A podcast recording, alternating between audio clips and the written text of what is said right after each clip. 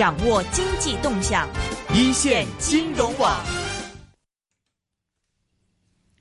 五一一贯来说，应该算是内地楼市的一个比较高的成交量的一段时间，一直来说应该是这样子。但是今年很特别，对呀、今年遇到个冷风啊，这个冷风好像也不太、不太小的冷风啊，冰风啊。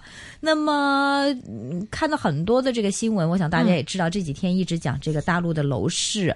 那么在五一的小长假那么几天呢，北京楼市的成交量是破了历史低位，同期呢是下降了下降了八成这么多，而且不只是是北京。广州、上海、杭州呢，主要的城市的楼市成交都非常的不容乐观。没错那么，而且呢，之前我们也看过有一些这个城市大幅减价，包括什么鄂尔多斯啊、这个温州啊，这个大幅跳水，大家已经知道了。但是大家现在都问啊，是不是已经进入拐点？因为我们在讲一线城市成交这么少，而且呢，最近又是还有一个什么话题呢？就是万科的一个经理叫毛大庆。对他的一个内部讲话被流传到网上，是引发了网上的很多热议啊。他讲什么呢？他主要的意思就是说，现在的楼市有一点点 不是很乐观喽。然后，比如说他提到说，反腐对于楼市的影响还是蛮大的。那么，很多人都是在抛售房子。那么，还有包括他也是提出了万科内部的一些数据，一些什么存销比的一个数据啊，好像也不是特别的乐观，所以是引发了这个市场上很多的一些猜测跟议论的哦。对呀、他说土地土地供应过多带来了对未来市场去啊去化能力。的销售能力的透支啊，这些城市呢有一一大串儿哈，嗯那么反正这个万科的一个经理的讲话，大家当然是非常重视了。是虽然郁亮就是总经理后来是辟谣，因为这个毛大庆说的这个这是把这个说北现在国内楼市有点像日本。啊哈。那么，但是月亮马上出来，哎，这个我们现在国家楼市跟月亮 不是跟跟那个日本可不一样。OK，我们先不讲这么多，我们今天请了啊、一个专家，我们之前一线也请过的，是一直在地产方面是特别的精通。那么他是来自中国指数研究院的副院长，是陈胜先生。陈先生您好，陈院长您好，哎，你好，你好。听众朋友们好。是，嗯首先您可不可以解释一下，现在传媒都说这个五一这几天假期，这个楼价的这个成交量大幅跳水啊，是不是这回事？而且是什么原因？呃，实际上是这样的，最近的整个的成交呢，相对的是有一定的低迷，包括很多的城市下滑了。呃，我们说的是累计的一到四月份可能下滑了有百分之二十到四十等等这样的一个情况。但是呢，整个的我们说是，如果是相对于幺三年的话，这是一个下滑。但是如果我们要研究的相对于幺幺年或者幺二年呢，实际上这个还是有所增长的。那么，所以这个是一个实质的呃真实的一个情况。那么不可否认呢，我们现在的整个的因为市场的包括我们的信贷，就是首套房的信贷呃呃比较紧，所以导致了一些成交现在是下滑的一个状态。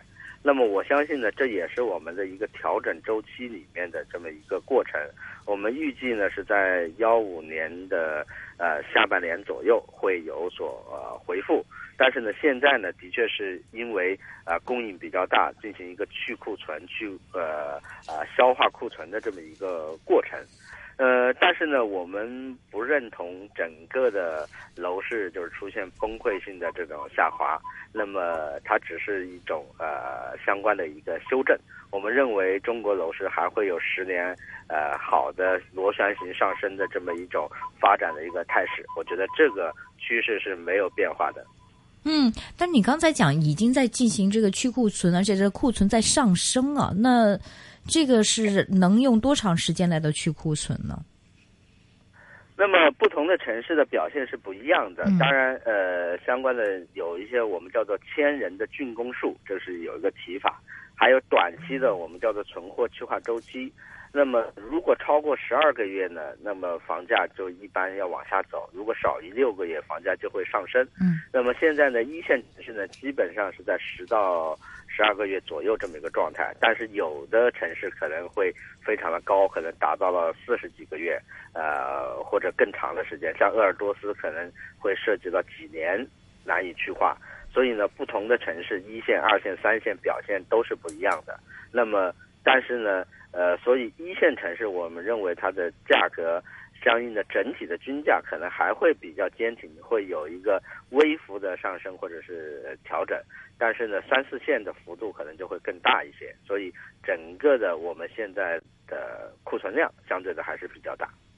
这个这个呃，库存量是在过去几年之中，我们现在处于一个什么样的水平？呃，目前的库存量应该说是相对的是在最近的呃五年之内都是属于一个高点。嗯，对对对。那么我们每年的销售面积呢，能够达到十三亿平方米左右。但是现在我们统计我们的库存的面积，当然我们如果含了新开工面积，那就会高。呃，如果仅仅指的是现在的待售面积，就是没有卖出去的这个面积，估计现在是在两到三亿左右，这个全国的这么一个数据。那么，但是它表现的是有的城市是呃，相对于它的销量，这个库存特别多，所以它就会。价格往下跌的幅度就会大，但是有些城市呢，可能这个呃供应没有那么多，所以它会相对的会平稳一些。所以不同的城市之间的分化是比较剧烈的。明白？你刚才说是两到三亿是什么？两到三亿平方米的，哦就是待售面积，就是还没有卖出去的面积。而而这是过去五年是一个最高的水平，是吗？呃，目前这个代售水平也是最高的，对。嗯，那么需求方面是一个什么样的一个情况？因为我们我记得，其实去年去年年初，甚至到去年年中的时候，这个楼市还是比较旺的。那么现在就突然一下，这个需求就就就是变变化成这个样子。所以需求方面，您觉得后面会不会有所啊恢复，或者说这个需求的这个萎缩，可能是一个长期的态势呢？就是您刚才说，就是需求主要是。是因为银行的贷款的收紧，是这意思吗？对，整体的需求、刚性需求、改善性需求还在，但是呢，中国知道出在一些限购政策，是导致的，呃，想买的人没法买。嗯。另外一个呢，刚性需求的又因为贷款的这个呃首套房的这个贷款的支持力度不够，使得他们呃又呃得不到银行的这个相关的支持。所以我觉得这个需求的层面就是购买的欲望是存在的，只是因为现在的一些限购政策以及我们的一些信贷政策导致了这个需求难以释放出来。那么随着各地政府可能会出台一些。限购放松以及银行支持的这个政策，我相信这个整体的需求层面是没有问题的。嗯，现在这个政府的政策，这个限购已经不是今年才开始，已经开始了好几年。那是不是表示现在目前的银行在这个贷款方面是比以往是收紧了？比如说比去年或者前年有这种情况吗？整体的放。的货币总量倒是没有特别的收缩，但是呢，针对首套房的购买，这个里面的利率有所提高，这个是一个现实的一些情况。但是这是因为银行本身出于自己的利益考虑，他不愿意放给这种购房的贷款，他可能有别的一些投向，包括它本身的存贷比的一些要求。所以，呃，我相信这个呃首套房的购买鼓励，这个肯定是国家还是鼓励的，这个只是银行的。呃，银行本身的一些商业行为导致了这个阶段整个的购买支持力度是下降的。但是各级地方政府呢可能会考虑在限购政策上有所放松。那么我觉得这个就要继续呃观察它呃对啊需求的这个推动的作用吧。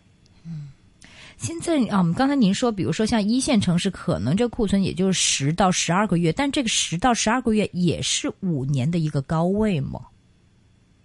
啊，也算是，因为之前的房价反而是暴涨，因为它低于六个月嘛，所以房价就涨了很快。那么现在呢，是属于一种供需相对平衡的一种状态，是因为需求有所抑制，供应又没有完全的呃，就是供应也是这么一个状态。嗯。但是，一旦我们的需求增加的话，这个我们的存货去化它的速度又会加快。嗯。所以它这是一个动态指标。这个，所以我认为一线的目前的存货。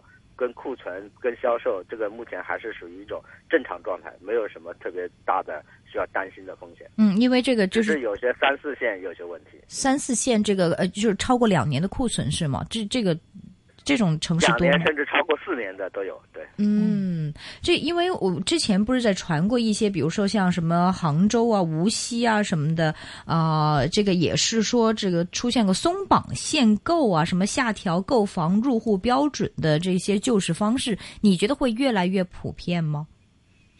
对，中央已经把这些调控政策、地方政府的调控政策已经下放了，所以它就不再出全国一刀切的相关的调控政策了。那么这个就是由地方政府自己去操作、自己去判断了。那么我相信地方政府如果供应价格下调的压力比较大的话，它可以适度的去调整这个限购措施，这种非市场化的措施，采取一些市场化的措施，比如说供需的这个调节来调节市场。现在中央政府对这个是已经啊、全力下放了。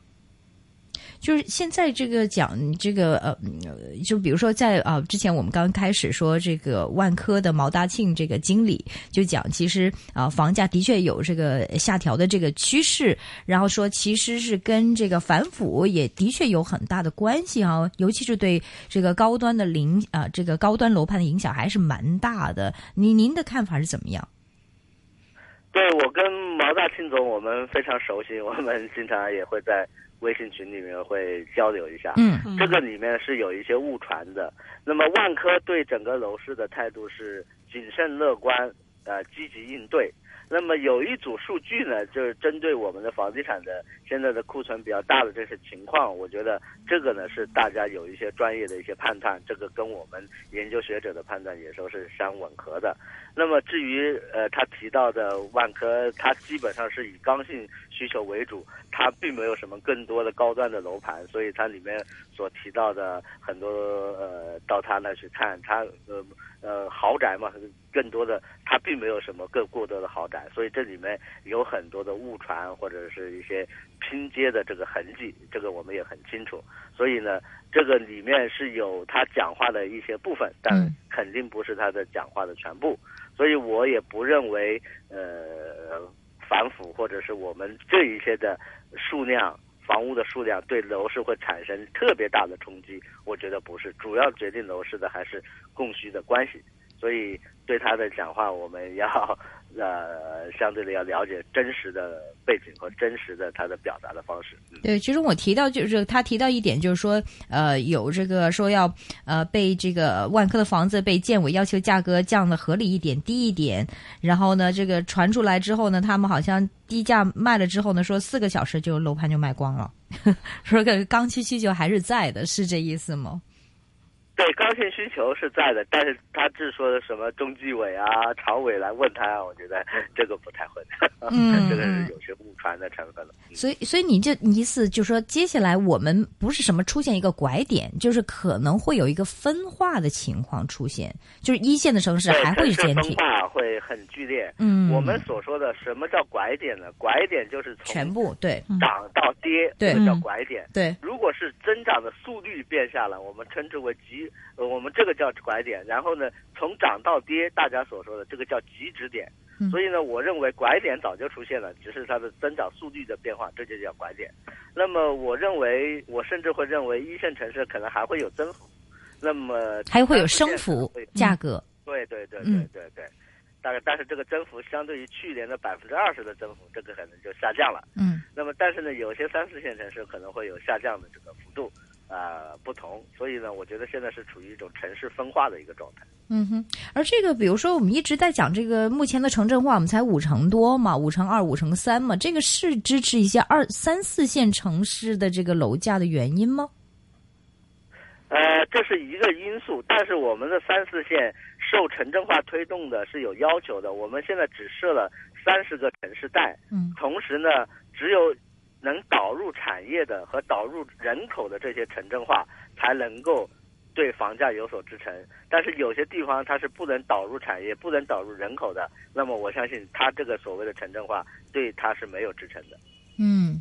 所以你基本上认为我们现在这个楼市的这个情况还是健康的？你觉得政府在这个限购方面只是这个、不会再做任何的这个更不改吗？如果比如说出现很多的城市的价格的下跌，呃，我刚刚已经讲过了，那么中央层面就没有什么更多的调控政策，已经把这个呃下放到地方政府，地方政府会根据供应的情况、价格下跌的情况，做出一些相应的市场化的调节的手段，比如说呃呃放松这个行政化的限购措施，然后对首套房进行一定的鼓励。我相信在以后的一些城市会陆续的出现的。嗯哼。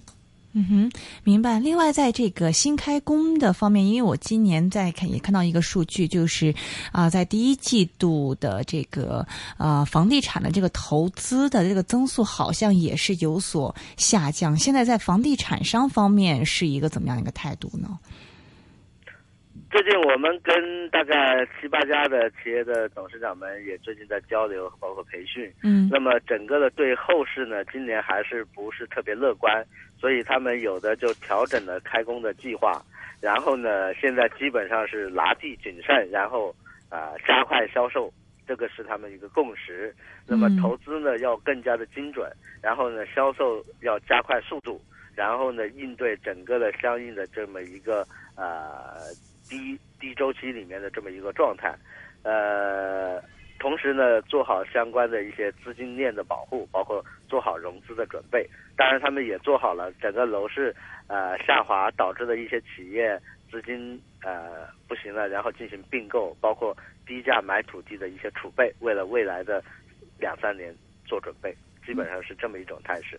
刚才您说，就是说，比如说现在这个价格，就是呃，不不，这个成交量下跌是跟这个政府政策或者银行的这个信贷收紧有关。您觉得，比如说，就算在一线城市，这种信贷情况仍然会持续下去，不会放松，是吗？